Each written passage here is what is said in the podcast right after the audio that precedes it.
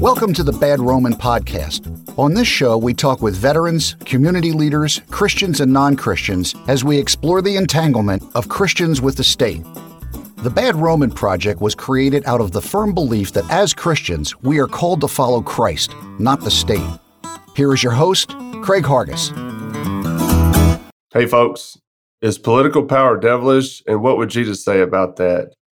Early on in this project, we had Mark West on the show, and we talked about a great article he wrote for Godarchy titled Jesus is Wild at the GOP.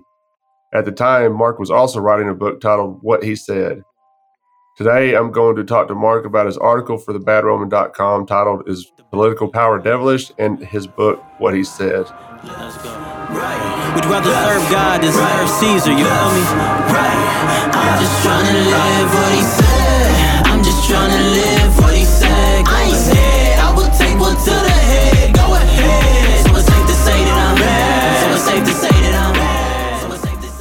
Mark, how are you doing today? Man, I am doing great. We're having a beautiful Sunday. A little bit breezy after some storms yesterday, but otherwise it's real it's real pretty outside. Yeah, I haven't been outside today. I work overnight, so I'm just uh, kind of getting around for the day. But I do look out the window, and it looks like it's nice outside of, outside of Memphis here too. So, what have you been up to since the last time you were on the show? We had a pretty cool conversation discussing uh, your article you wrote for Godarchy, and it really resonated with me because I remember leaving the GOP and getting into understanding uh, voluntarism or, or anarchism, whatever term you want to use, and reading your article really it was almost like we were walking hand in hand together reading what you said in, in this article but what have you been up to since Well, uh, to be honest, I've been kind of on a almost a spiritual pilgrimage of sorts. That's what my book was uh, kind of the the culmination of. It was kind of the the trigger point uh, for a new way of looking at everything. But I have been trying to uh, because I've noticed that in the era of COVID, there has been a lot of mental health uh, type issues and problems. Uh, so I've been working on my blog trying to deal with with. Uh, I'm, I'm kind of crossing over. I'm using my blog now, and, and you'll see the posts occasionally on Facebook. Uh, that's me in the corner. Uh, if, if you see me post something that starts with "That's me in the corner," uh, basically that's what I'm doing. That's the part of my blog that I've kind of sequestered off to talk about uh, mental illness, uh, coping with mental illness, my own dealing with mental illness, uh, and and also this uh, this new pilgrimage I on. Uh, some people call it a, a, a deconstruction. Um, I term renovation because I'm not walking away from Jesus, but I am walking away from the religious trappings that I had uh, in my walk with Jesus. And that's what I've been doing. I've just been trying to help people deal with, let them know there's somebody out there that, that's also dealt with mental illness that's not afraid to talk about it so that they feel like they have an avenue. You know, they have a, they have a, a I guess, a partner, not necessarily in crime, but just somebody that, that's sharing that experience and somebody that, that doesn't want them to, I- I'm not ready for anybody to exit you know, I, I, want people to to choose to stay here and, and, stay with us, and that's what I put my started using my blog as is just kind of a beacon of hope, uh, letting people know that you know there are others. Uh, you're you're not alone. Uh, this mental illness battle is is part of a larger war, and you've got people that are veterans that are ready to fight beside you in it and and and help you fight through it. But that's what I've been doing with my blog, that and walking through my deconstruction slash renovation, uh, and just been focused on family life, just getting unplugged from everything that was pulling me away from my family, and and just refocusing and recentering everything on on my wife and my children and, and just displaying this this faith before them so that they've got a foundation to to build from. I really appreciate what you're doing with that blog. I haven't had a chance to look look at it, but I'm going to now because it really resonates with me and my family because and you know my brother passed away back in August and it was uh, what five months after the COVID stuff started, and he dealt with mental issues, mental illness, and it basically the the isolation and stuff was was the, end of him you know and it, he didn't commit suicide but he did have enough to time to be isolated and sit and drink himself to death and it was it's something that i will always talk about because I don't think it's talked about enough in this aspect with um, with with the COVID stuff because we hear about the people that have died from COVID, you know, and people that have lost jobs, but you don't. They're not talking about people with mental illness and how it's affecting them. I mean, we started seeing the suicide rate spike immediately when it started, and and at the time, I remember sharing a post on Facebook about a guy that he committed suicide, but his mom shared this uh, fact that they could not get in touch with him. They they were he wouldn't let them come see him. It was the same way my brother was acting. And mom said, check on your brother. And I I checked on him and he seemed fine. You know, I didn't really understand at the time how much it was affecting him. I mean, he was terrified of COVID and got furloughed from work and he would not go back to work when they offered him his job back because he was just scared to death. And it was just a recipe for disaster. Now, this is something that I think needs to be talked about more with the mental illness aspect because we're not hearing it. Maybe I want to hear more of it because it's more personal to me now, which sucks, to be honest with you. I mean, it, it sucks that it's personal to me, but it, it is what it is. And I think we need more people talking about it because it's out there. It's a real thing that people are not discussing. Yeah, and that's kind of what I've transitioned to as I've left the the political arena. You know, as as my article talks about, you know, with political power being devilish, I just became convinced of that reality and decided to find something more I guess you could say divine to do with my life. You know, my spark is is found in finding people that are hurting and trying to find ways to to let them know that someone's there with them. Uh, but you know that that's the thing with my blog. Uh, you know, if you if you see it, anytime you click on one that says that's me in the corner, when you get in that article down at the bottom, I've got the whole run of articles on there because what I'm dealing with is my entire the entire journey. You know, where where it started, where it's gone, where it's been, what I'm doing now you know things that have helped me things that i've struggled with. Uh, just trying to to as i say often i'm not an expert on mental illness as far as healing it but i am an expert on knowing what it's like to go through it. And i'm trying to let people know that that there are a lot of us going through it. Uh, you know mine is mine is anxiety. I i, I it, it, this last year has been just terrible uh, for someone with anxiety. Uh, so I, I totally understand you know your brother is uh, or was you know not wanting to to go back because he was scared of covid because my wife uh, she was she was in that spot too for a long time just terrified. Uh, and she still to some extent it's still paralyzing for her to think about you know going back and you know re-engaging everything again. You know she's been working but she actually left a job that she had at that time because she was working with the public just because the anxiety in her and the fear of what could happen if she caught COVID, um, it, it was overwhelming. Um, and so that's that's something we've dealt with personally as well. Uh, but like I said, that's what I've been doing since. I mean, I still touch on politics some, just where I see it intersecting my faith. Uh, but really, I'm more trying to, I guess you could say, I'm the dude at the gate and when I see the politics coming in, I start throwing rocks because I, I do see this this devilish aspect to it and trying to walk like Jesus walked.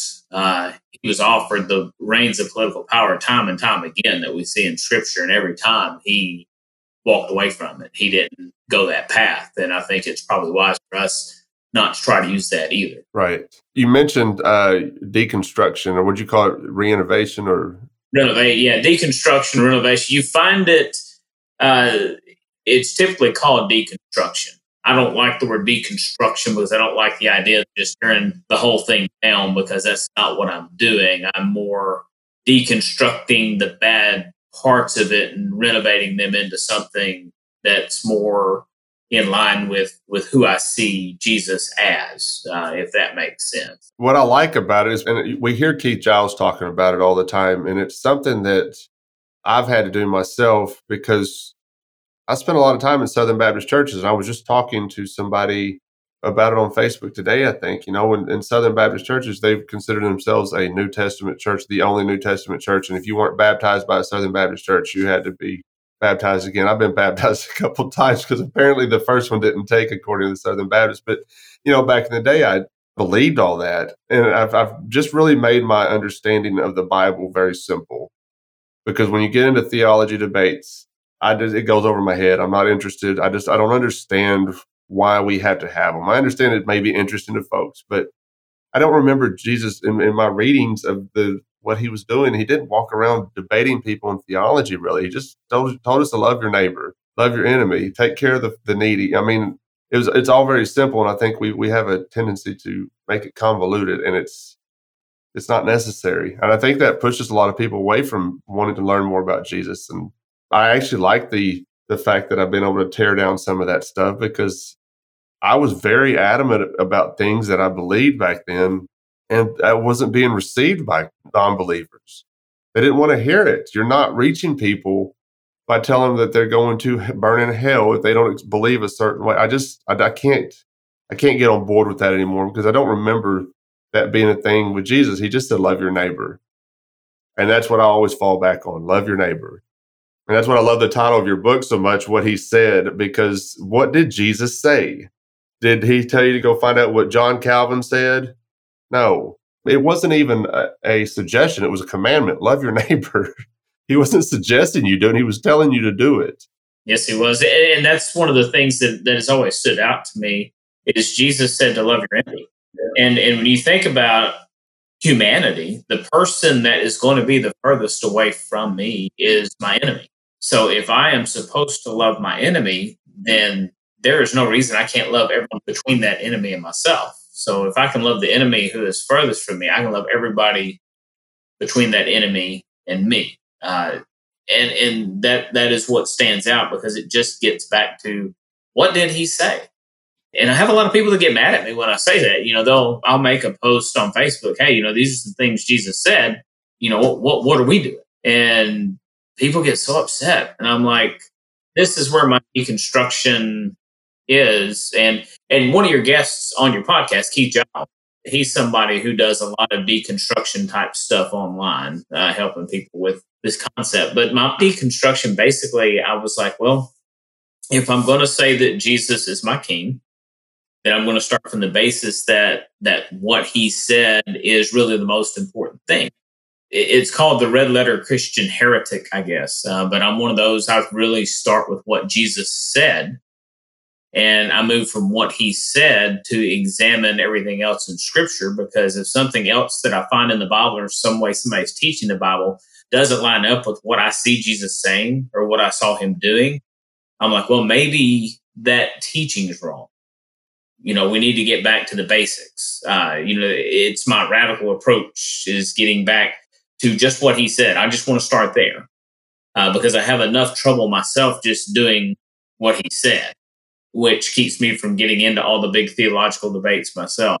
So soteriology or whatever other fancy word you know they throw out there. I just know that he said that those who love him will keep his command. They'll hear his voice. They will abide in him. That's all real simple you know, not that it's simple to do, but it's simple to understand. It's simple to comprehend. Okay, if I love him, then I'm going to try to abide in him. I'm going to try to connect to him. I'm going to try to understand him. Uh, so it kind of peels away the layers of everything else and just really boils Christianity down to just, you know, what he said so that that's kind of where I'm at in that journey. Just you know, there are a lot of doctrines and trappings that I had in my faith that I'm in the process of deconstructing, and the ones that I find to really be bad, I'm just going to leave them behind altogether. Uh, and the ones that are misshapen, I hope to renovate into something better, so that my life more fully honors Him. That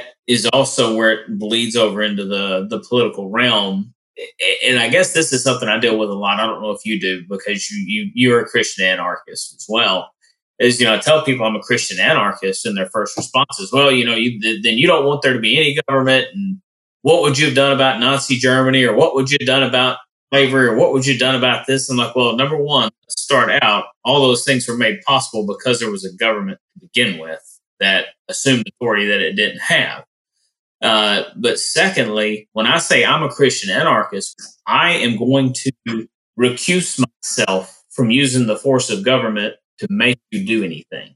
I'm going to simply live my life. I'm going to do my best to obey what Jesus said. And I'm not going to engage the government in trying to get them to do something to you or force you to do something or force you into compliance with some view of mine. That's what Christian anarchy means to me. Now I know that you're, you know, that that other people are are their fully pleased with the concept of getting the government to do what they want the government to do, but they really struggle with understanding that I'm not trying to do that anymore. That's not who I am anymore. And, you know, again, that's what, you know, the article I contributed to your site and my blog really deals with is my kind of my getting away from that and becoming this new person, this this new creation and just following Jesus' words. Well, and that's basically what Christian anarchism is. I mean, that's one thing I dealt with when I started understanding anarchy, and it drove me crazy with anarchists because they were like, no masters, no rulers. And I would always tell them, I said, listen, you have to understand something. I understand what you're saying, but I'm a Christian first, far before I'm an anarchist. I'm only an anarchist because I'm a Christian. Now, if you're trying to get me to understand your viewpoint and you're telling me that I can't follow Christ as an anarchist, I don't want anything to do with your anarchy then.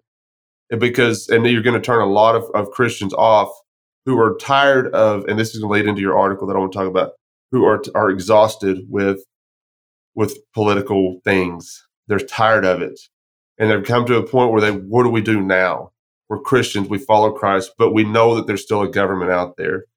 Where do we go from here?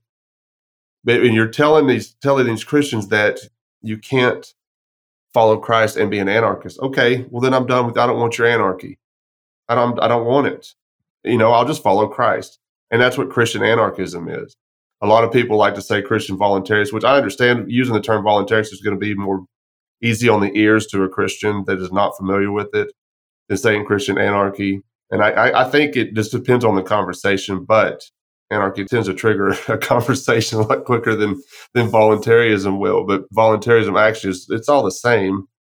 It just depends on who you're talking to, and that's how that's how depending on the audience. That's that's how I go about using either term. But when I'm talking to a status, a full blown status that are talking about their their guy's better than the other guy, I'm like I'm an anarchist.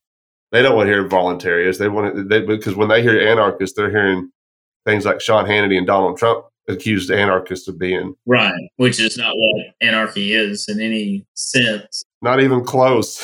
but what I was saying, like, you get to a point where you're exhausted, and this is going to lead into your article. You began this article with exhausted and defeated. And when I read that, I was like, bam, that's it. I was exhausted and defeated. I felt like I was uh, just just tired, like we were just talking about, because I, I was at my wits' end with all of it.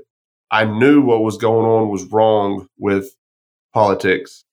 I knew everything was wrong about it and that we're going down a, a path that's going to lead to the fall of this empire, which, you know what, it's going to happen at some point, and we, we can get into that later. But when, when, you get to the point where you're just tired, and I think what that happens a lot, we just throw your hands up in there. What's next? What do we do now? And you said that's exactly how I felt just over a month remaining in, in your insurgent or third party campaign for Arkansas governor in 2018 and you were celebrating your birthday with your wife and kid. You said you were beat mentally, physically, and emotionally. Tell me a little bit about that. Where were you at? I mean, because you were still running for governor while this was going on, and we talked about it some in the prior episode. But tell me a little bit about that. Tell me, tell me what was going on in your mind because you were at a point you were throwing your hands up, but you knew you were being taught to. You you you you you, you could hear Christ telling you that this is not the way. I want to hear more about that. You know, and this is where my book kind of ties into this article is I had preached a, a 12 sermon series at my church going through August and early September of that year, of that campaign season. That's what I was preaching was was what you find in my book, what he said. And as I was preaching that series, as I was praying and reading through the Sermon on the Mount, I just kept feeling in my spirit that this whole political life, political existence that I was that I was fomenting that that it was it was contrary uh, to what Jesus was teaching. It was the exact opposite of you know his teach. You know, lo- love your enemies. You know, what pray for those who persecute you. If someone you know punches you in the face, turn the other cheek. If someone tries to take your shirt, give them your coat too. If they compel you to go a mile, go two miles the political realm is the exact opposite of all that. You know, if your enemy, you know, you're supposed to hate the Democrats and hate the Republicans, you know, hate anybody who's not your party. You know, if they if they punch you, you punch them back and you punch them back harder.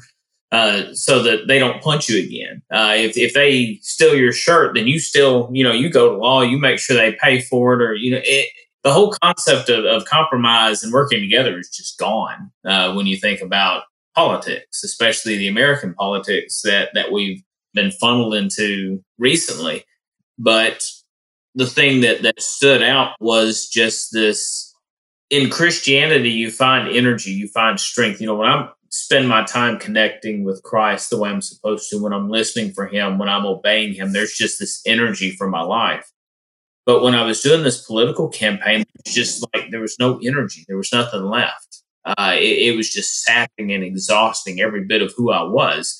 And there was there was no give back. There was no reward. There was just emptiness and, and silence. And there were always this chorus of people that were happy to tell me what i should be doing but there was no very few people that would come alongside and say hey how can i help you today you know what what's what's going on in your life and the fact that it's the typical you know third party campaign so there's very little support, there's very little help, there's very little anything.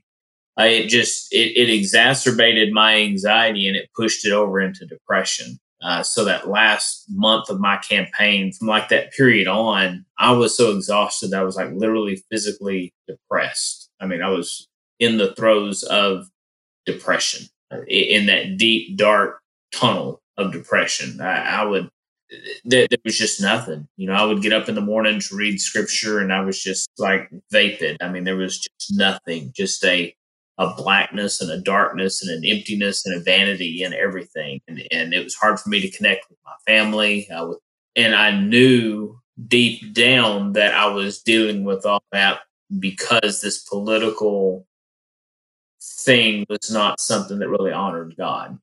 I, I just knew that deep down. Um, I still hadn't really put my my arms around it, and I was still about a month from you suggesting to me uh, the Jesus uh, Untangled book uh, by Keith Giles, and I was so glad you recommended that book. So it really helped me see the light at the end of the tunnel when I read that book. You know, so like, man, this is where I'm at, and this guy's like saying what I'm trying to say, but he's speaking to my spirit in a way that that basically gives me the the confidence to step away from it and not feel as though I'm letting society down or I'm letting you know future generations down by disengaging from the whole process. Uh, and and that was what I needed. I needed the excuse to just get out and just be done with it. I was trying to listen to Christ's spirit. You know, that's that's what I say. Christ was telling me in his spirit that his kingdom wasn't built the way I was trying to build it. And that's what I was trying to do is build it through through you know this political change, this political transformation, and everything that I was seeing in the Sermon on the Mount was saying something different. That that God wanted to use me differently than that. That's great. And you and my buddy Chris Polk. I don't know if, you, if you're familiar with him, but he's been on. He's on one of our roundtables. I got stuff recorded with him, and I've been on his show as well. But he said something about Jesus Untangled that I, I'm going to paraphrase it. But it was great. He said, it's a book that uh, Christians on the right need to read because the Christians on the right need to be punched in the mouth with some of these truths that are going on. And it's something that Christians on the left need to read after they've come to a point where like there is okay, there's got to be a better way. It, it it solidified what I was believing because when I first read the book, I was getting to a point where I was transitioning into Christian anarchy. And I don't know, Keith Giles has never told me that he's an anarchist, but you read this book, it almost sounds like he's an anarchist. But it was, it, it was very, it's it's a book that I think that if anybody listening that has not read then you're an anarchist and you're struggling with some of this stuff, read the book because it will it will tell you everything you know. Especially going, and I love how he goes back to the early church. The early church is something that, for for me myself, has been great. Learning how they responded to the state how they interacted with the state. You know, they didn't. It wasn't it wasn't their thing, you know, and now we're going to have opinions on what the state's doing. It's like Bruxy Cavey said in our episode. He goes, We're gonna have very strong opinions. He goes, but it's not our thing. It's a thing, but it's not our thing. And I love that. I always keep that in the back of my head because it, it is a thing. It's I mean, I'm not gonna sit here and say that the state doesn't exist. It's there. It's it's not the legitimate, but it's there but it, it, but it's not our thing. We just follow Christ. And in your article, you you said one thing that stands out in Scripture is that Jesus doesn't really say a lot about politics. Yet the few things he does say should serve to at least caution Christians. I'm not going to deal with all them, all of them here. No, I'm going to limit myself to just one. And you said Jesus was fasting for 40 days and nights and in the wilderness near Jerusalem. It seems that Satan tempted Christ toward the end of the fast, which should theoretically be his weakest point. I think that this text amplifies how Christ viewed the political order. And when you look at the temptation of Christ, so this is, and I said this the other day, and I say it all the time because I get this question quite a bit. What is your favorite scripture to go to to discuss Christian anarchy? If you're trying to t- get a, Christian to understand what Christian anarchism is, what is your go to? And I always start with the temptation of Christ. When Satan tempted him, he said, I'll give you authority, all this. So that means that Satan is behind these kingdoms. That should tell a Christian all they need to know about these kingdoms. And that does include the United States government. I know that's hard for that's a hard pill for Christians to swallow sometimes. But that does include the United States government. If Jesus understood who was behind these governments and he rejected that authority, we are to follow God, worship him only. And if you look at the Christian right, and I always pick on the Christian right because that's where I came from, but there's a sense of worship with these folks that I was completely ignorant of before I, my eyes started opening to things with Donald Trump. And I, I saw it with Obama. I thought yeah, they're worshiping this guy like he's the next coming of Christ. But man, Trump supporters took that to a different level, in my opinion. And I was like, wow, there's something bad wrong here. Yeah, terribly wrong. And if we want to understand Christian anarchism, the best start point is the temptation. And this is where I think we, we, we get confused a lot by you know this concept of the kingdoms of this world become the kingdoms of our God. So we think, well, it's it's our dominion mandate to go out and and conquer these kingdoms uh, for God. You know, to to conquer them and use them for doing God's work and doing God's will. But then everybody seems to forget Daniel's prophecy. You know, Daniel prophesied of this this statue, you know, that had the the gold head and had the the silver arms and the bronze waist the iron legs, and then the feet that were a mix of clay and iron. And this here is a picture of all the kingdoms that, you know, had existed up until Christ was going to come. You know, Christ was this rock that was cut out of the mountain without hands. And what we find in that text is that the rock without hands begins smashing the statue. It doesn't infill the statue. It doesn't infuse the statue. It doesn't make the statue work for God's purposes. It crushes the statue because Christ's kingdom is different. It's not a kingdom of this world.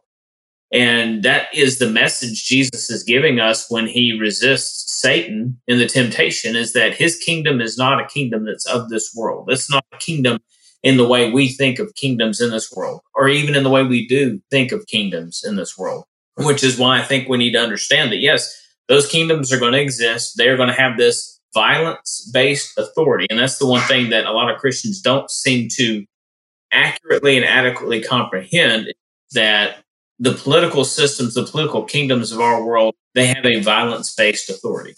Christ's kingdom is not a violence based authority kingdom. It is a kingdom that is based on the actual exact polar opposite of that. As Paul wrote in Philippians 2, you know, let this mind be in you that was in Jesus Christ. He made himself the form of a servant. He emptied himself of all his divinity. He became the lowest of low in order to what? To obey God. And what did obeying God mean for Jesus? It meant that he was going to die on a cross, uh, but that he was also going to be raised from the dead and that every knee would bow before him. So his kingdom is different.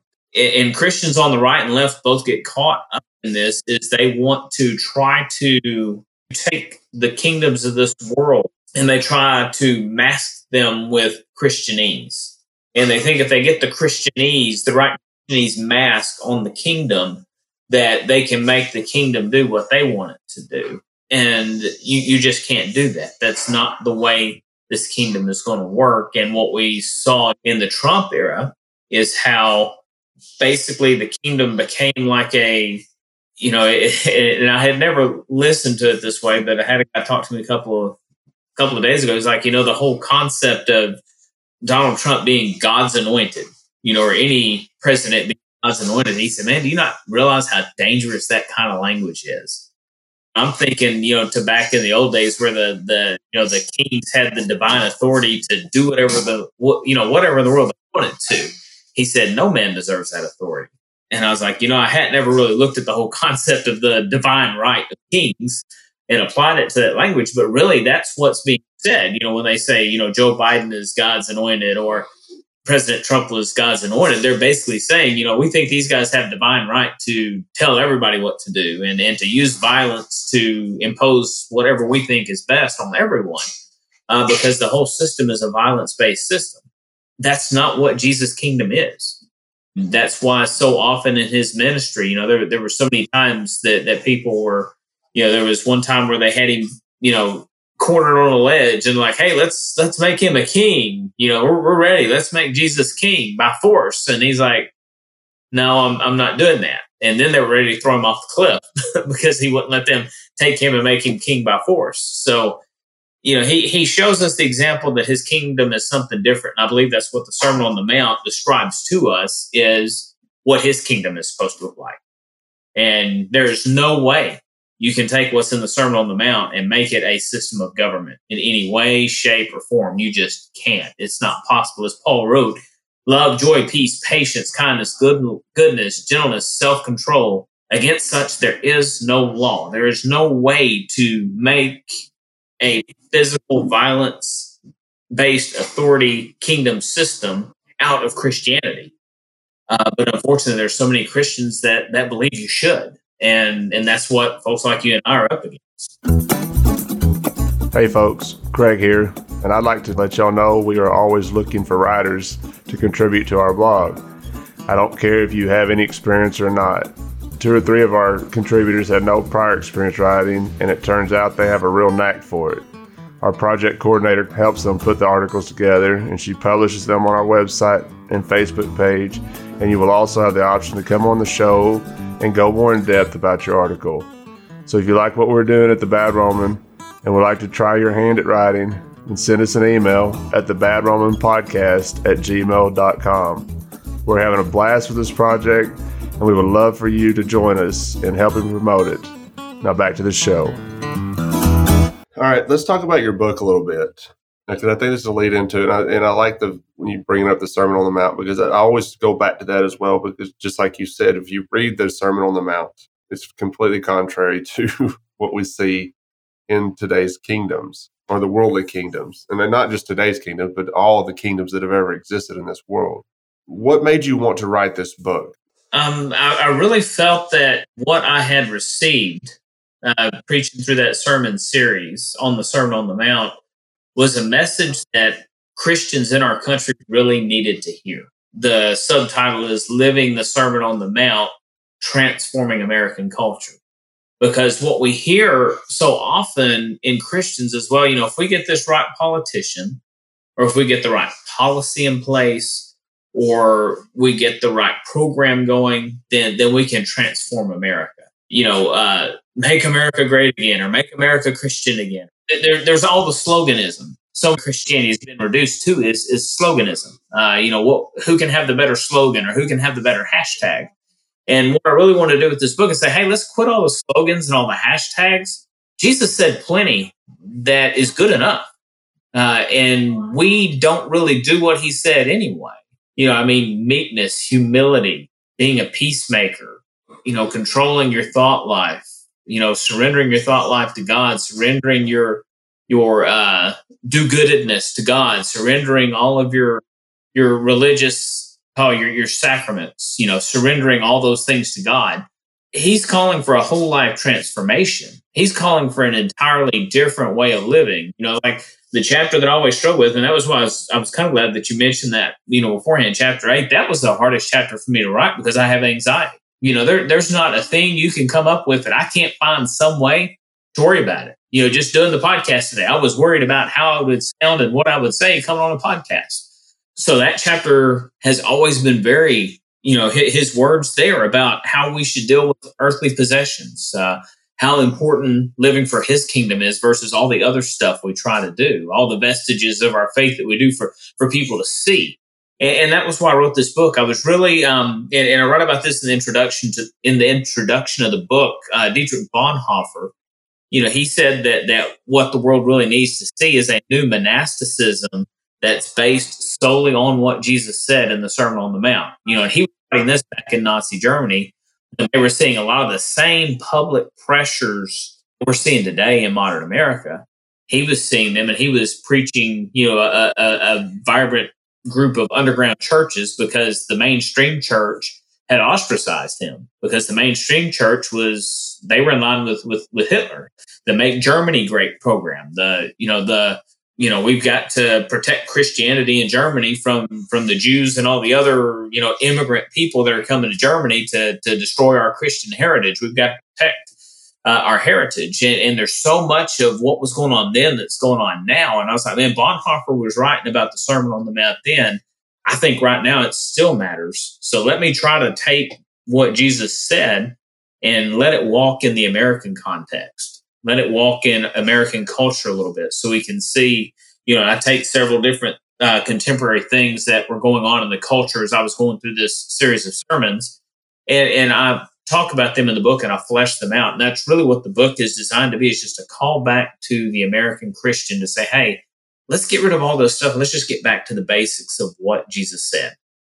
And, you know, this is his description of the kingdom. This is what we're supposed to look like in this world. And if we really are truly concerned about transforming America, it's going to start when we start living like this, uh, not when we capture the White House or the Supreme Court or the Congress or the local town council. So that's where the book came from. And that, that was why I wrote it. And that's what I hope everyone gets from it as they read it is just this challenge to come back to what Jesus said and just try to individually live what he said as an example to the world around us. Yeah, and I always go back to the early church, and I don't know if people that follow this, this podcast are getting sick of me talking about the early church, but I'm not going to apologize to it because I think it's important to see exactly how they operated back then when it came to the state. And they did not seek power or authority through the state. They worked on, they worked on the fringes of society. They worked with the folks that needed help. You know, the, the state says a lot of things about helping people with welfare, and this, that's not what they're doing. The, the early church actually did that, and we need to get back to that as Christians. In my, I, I stress this all the time. If you can't find somebody that's in need in your in your general area, find a, a, a, uh, an organization that does that does work with these folks and help them. If you want to volunteer with them, or if you just want to donate some money to them, that's how you can help these folks. Even if you can't do it physically yourself, you you can help them in ways monetarily because these folks are needing to eat. These folks are needing their their lights on. These folks are needing running water and this is how you can help them. And that's what Christians we're called to do by Christ. Christ tells us to do that. It was not a suggestion. He didn't say if you feel like it. No, he told us to do it. And we have to get back to that as Christians, as the church. And it's very important to me to get that out to folks. People look at you like you're crazy sometimes, and that's okay. People look at me out of the corner of their eye all the time. I'm used to it. If I go a day without somebody looking at me out of the corner of their eye to think that something's wrong, like I'm not doing what I'm supposed to be doing. But you mentioned chapter eight in your book. I love the book, but chapter eight really is something that I want to talk about because you you mentioned a series of don'ts. You said, don't collect earthly treasures. Don't worry about your life. Don't worry about today and don't worry about tomorrow. And Jesus told us, don't, what are you worried about? Why are you worrying?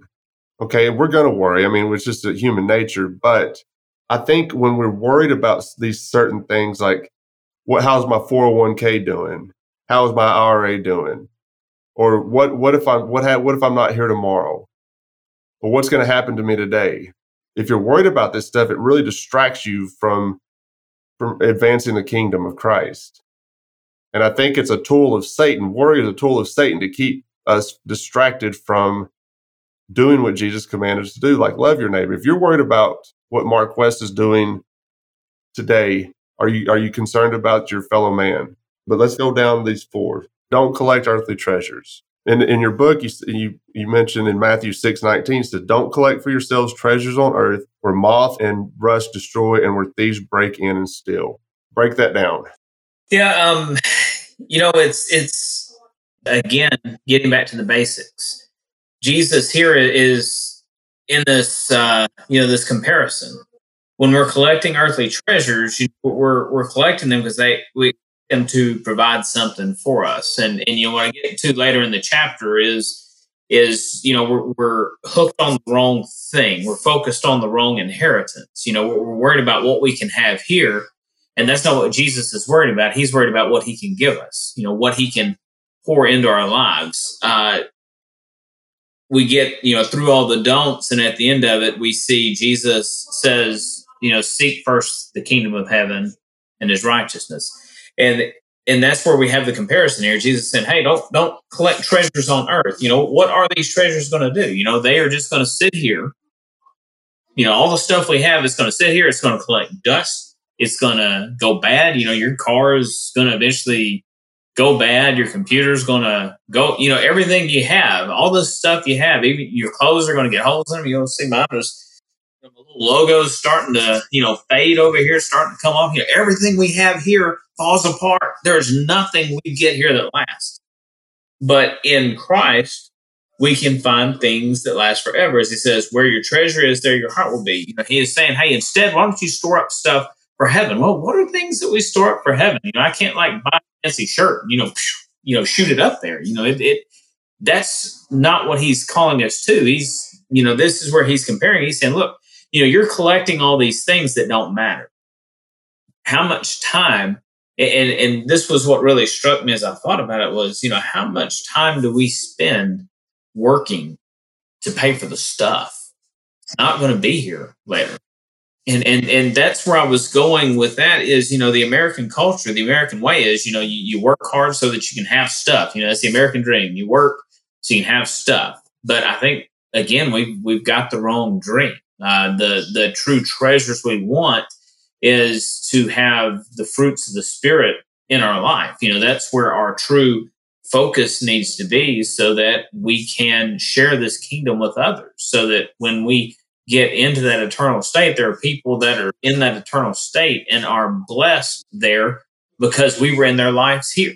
That's the true treasure is, is people, uh, not, not all the stuff. And, and that's, you know, I do eventually bring in that that you know a, a, person can't have two masters. You know, Jesus says no one can be a slave to two masters, and he says you know you can't serve God and you know most of our texts say money, uh, but the actual word in the, in the Greek is is mammon, which was this this god, and this god was the provider of material wealth and blessing.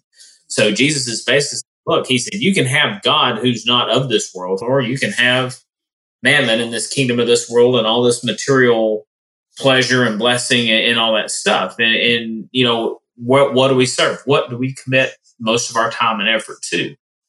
Building a kingdom here or building His kingdom? And and that's what I was trying to get to with the the don't worry about you know don't don't worry about your stuff. You know don't don't collect these these earthly treasures.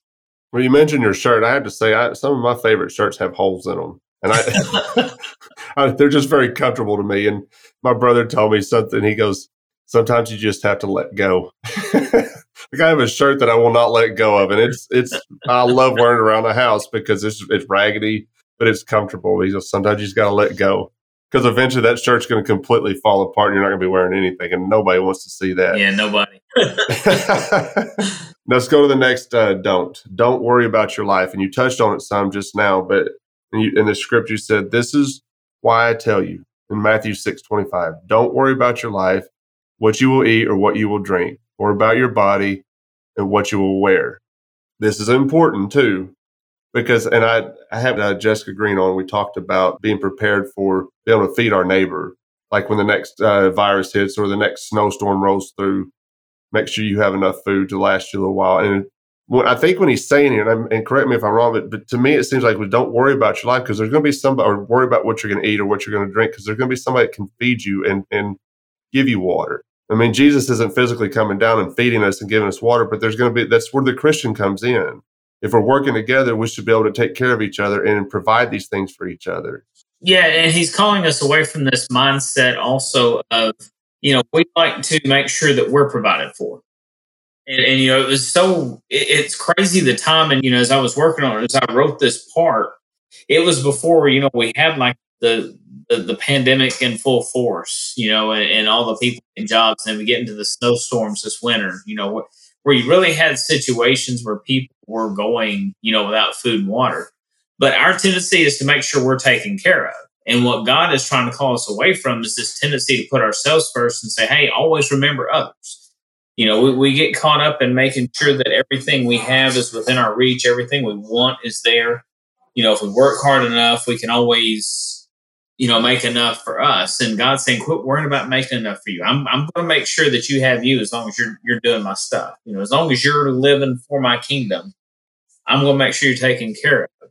Uh, you know, the, the one verse, and I mentioned it there in the chapter, you know, the, the uh, verse 27, can you add a single, can any of you add a single cubit to his height by worrying? And I've never been able to worry myself any taller and that's what anxiety does, man. For me, anxiety gets me thinking. Like when we had the snowstorm and we were stuck here, it's like, man, what happens if I lose power? What happens if I, you know, don't if we don't have enough food? What happens if we don't have good water? You know, and just my mind was just running through that entire list. I was totally failing, you know, in in in this context, and it's because the mental illness was part of that failure. It, it fed into that failure. It, it it, it attacks my faith and that's one thing that people don't understand with mental illness is is it it is irrational mental illness is irrational it takes away your ability to rationally logically break down a situation or a circumstance and, and see the tomorrow coming uh, and, and, that's what Jesus is saying here. You know, he's like, look, you know, the the wildflowers in the field are dressed beautifully. How how much time do they spend worrying about what they're going to look you know, how much time do the birds spend worrying about where they're going to find food? And yet, those are things we worry about all the time in our culture. Uh, now, mind you, until COVID came around, most Americans weren't really worried about where their food was going to come from, where they were going to get the next roll of toilet paper. But that created a sense of of want in America that we hadn't seen in a long time. And what did we see happen? You know, we had people going to grocery stores and not leaving enough for somebody else you know, and that highlighted what was wrong with the heart of American culture is there wasn't the concern for the other. When you go to the grocery store and the shelves are bare and you know that grocery store typically has enough for everybody, that tells you that people were overbuying. They were thinking about themselves first. And that is one of the things that Christ is trying to call us away from. It's always in everything we do, think about the other person, you know, and that's what he's calling us to with, with food and with clothing is, is think about the others. You know, don't just think about you, think about the others. If you're worried about your power going out, think about others that really be without power. You know, if you are concerned about going without food, think about people that that don't have food at all. You know, what what can you do to help those people? How can you keep those people at the forefront? And in essence, when you do that, you are living the kingdom life because you have to love somebody to think about them like that. And that's what the kingdom life is about. Good words. All right. The next one is don't worry about today. And you quote uh, Matthew 6, 31 through 33 says, So don't worry saying, What will we eat? Or what will we drink? Or what will we wear? For the idolaters eagerly seek all these things, and your heavenly Father knows that you need them. But seek first the kingdom of God and his righteousness, and all these things will be provided for you. And you just touched on that. I mean, if you seek, if you seek the kingdom of God, all the stuff's going to be provided for you. And you're not distracted from the other stuff. just follow the just just seek the first the kingdom of God and all this stuff's provided. Everything else just becomes the distraction. It keeps you from being who you're supposed to be.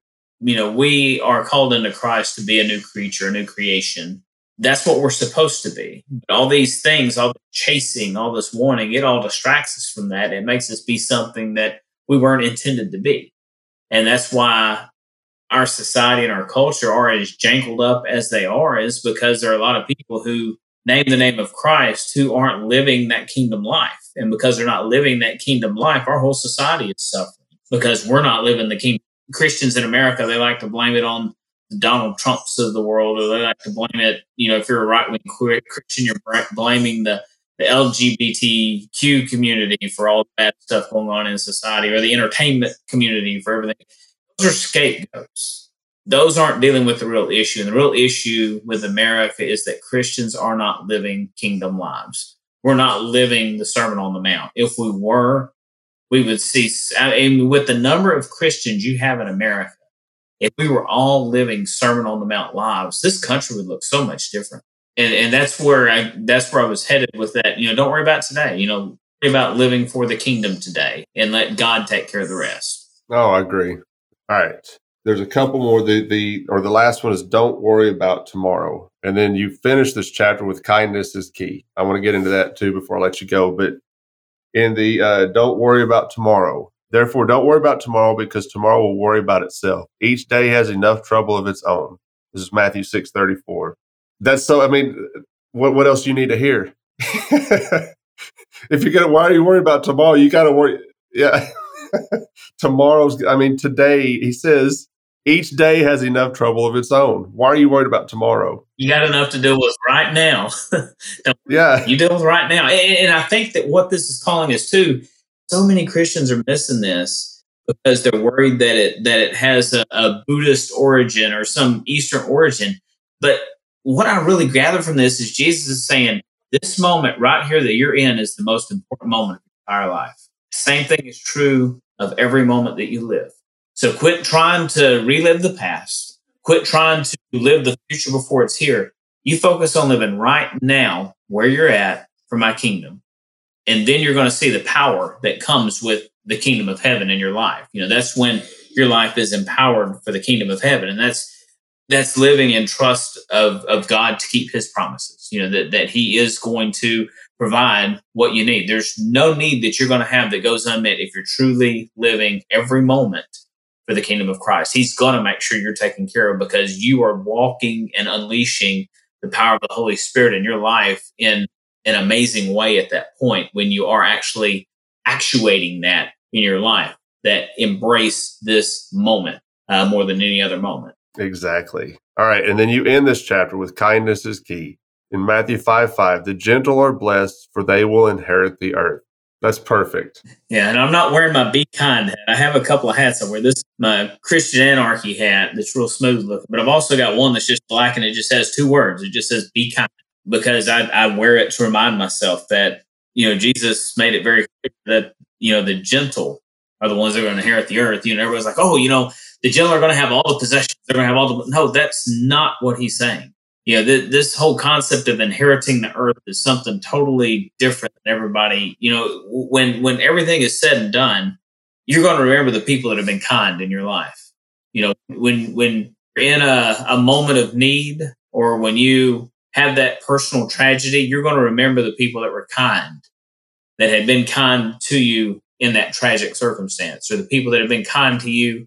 Um, you know, if, if you're on the side of the road and somebody stops just to make sure you're okay, you know, you'll remember that that little bitty piece of kindness more than you'll remember so many other things. Uh, you know, part of my upbringing was this this idea that well, you know, I'll, I'll if I hurt your feelings, I'll just buy you something to make it better. And that, that's the way we think in America is, man, more stuff makes us feel better. Uh, more money, more accolades, uh, more accomplishment, more achievement. We're, we're living for all this more. And what Jesus is calling us to is just to be kind.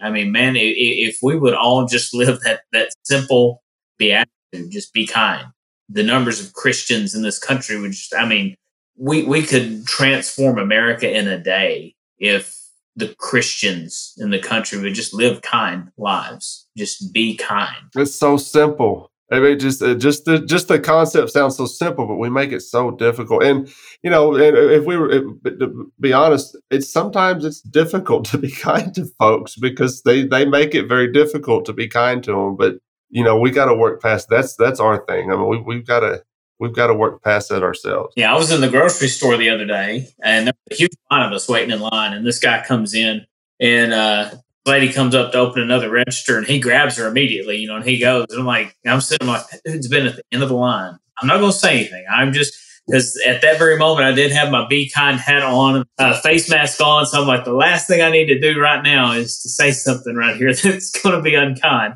You know, and that's part of it is just having the humility to to not always have to have the place you think you deserve. You know, it, that that's where we get wrong a lot is we think there are certain things we're entitled to. Um, but really, in the gospel, the only thing we're entitled to is to have less than our master did. You know, that's what it says. You know, if, if they treated your master with contempt, what what do you expect? Our master was beat. He was spit on. They ripped at his beard. Uh, they put a thorny crown on his head, and they they killed him. Uh, so I shouldn't be expect to be entitled to anything more than that. And I think too many of us in the Christian have gotten where we expect God to to do more in our lives um, from a material standpoint than we really have the promises in Scripture to back up. And because of that, we have a a culture that is full of disenchantment. There's a lot of disenchantment among Christian folks, and unfortunately, part of it led to the rise of Donald Trump um, because it was all bubbling under the surface for so many years. Just this general disenchantment with everything not being the Christian way, and it just what it's created is a society of angry Christians, and that's just the total. That I mean, if you ask me, that means we've lost. You know, if, if you're talking about a culture war, and you have a society full of angry Christians, then then those Christians have already lost the culture war. And they're not even fighting if they're angry. Well, speaking of the, the guy at the grocery store, I would I wouldn't have said anything, but I would have complained about it all the way home. And then I would have, then when I got home, my cats would have heard all about it too, and they would have just rolled their eyes at me and walked away like they normally do when I'm complaining about something. But well, the funny thing was, there's a there was a guy that was in line in front of me that I see and all the time, and he turns around and looks at me, and he's just got this incredulous look on his face. Oh, I did the shrug. I don't know what to do. uh, he did go over and say something. Just to your head, big time. Yeah, he did say something to the guy. I don't know what he said, but but I yeah, it, it, but it was funny. But that that that just exemplifies where we are. You know, is is the things that Jesus would have us do, we find the hardest to do, and that's that's why I wrote the book. Is just trying to call us back to what he said, and hopefully encourage people to to live it and and do what he said, uh, so that we can truly actually win a culture war because you're not going to win a culture war by forcing the culture to be what you want it to be. You're going to win it by showing them that you actually do know a better way and and you're walking by that. It's good stuff, my friend. I really appreciate you coming on and telling us, talking to us about the article and telling us about your book. And folks, listen, if you have not read this book, I, I recommend it. It's, it's a good read. And why don't you tell us where they can find your book and, and find your blog at? You can find my book at markwest-author.com. General spelling of the name, M-A-R-K-W-E-S-T dash A-U-T-H-O-R dot com. Uh, you can find my book there. My blog is at mark, the number four, libertas, L-I-B-E-R-T-A-S dot com. Uh, you can find my blog on there. You just click on the little blog button and any of them in there that say that's me in the corner that I'm dealing with mental illness and, and deconstruction and and really trying to uh, launch kind of a, a, ministry effort through that. Uh, just just trying to help people and be there for people, uh, especially uh, with. I, I, really think we're about to have a wave. I mean, we're already seeing some of it, but I think we'll have more uh, mental illness issues. Uh, we, we, still haven't had that wave of the pandemic hit yet. I think we've we've seen the increase, but I still think a surge is coming. Um, especially you know we're seeing these shootings as things starting to break loose. You know, it's it's it's it's it's been there, and it just hadn't had the opportunity to surge yet. And I'm I'm afraid it's about to. Well, man, I do like I said, I do appreciate you coming on, and uh, you mentioned in your article maybe another book. So if, if that happens, let me know, and I'll pick it up, and we'll we'll have you back on. All right, we'll do. All right, buddy. I'll talk to you later. All right. Thank you, sir. Thanks for joining us this week on the Bad Roman Podcast. Be sure to subscribe to the show wherever you find your podcasts to never miss an episode. And while you're at it, if you like what you heard, we'd appreciate a rating on iTunes. Or if you'd simply tell a friend about the show, it really helps people find us. 100% of donations are given to local charities in Memphis, Tennessee. To learn more about the Bad Roman Project and to find show notes, please visit thebadroman.com.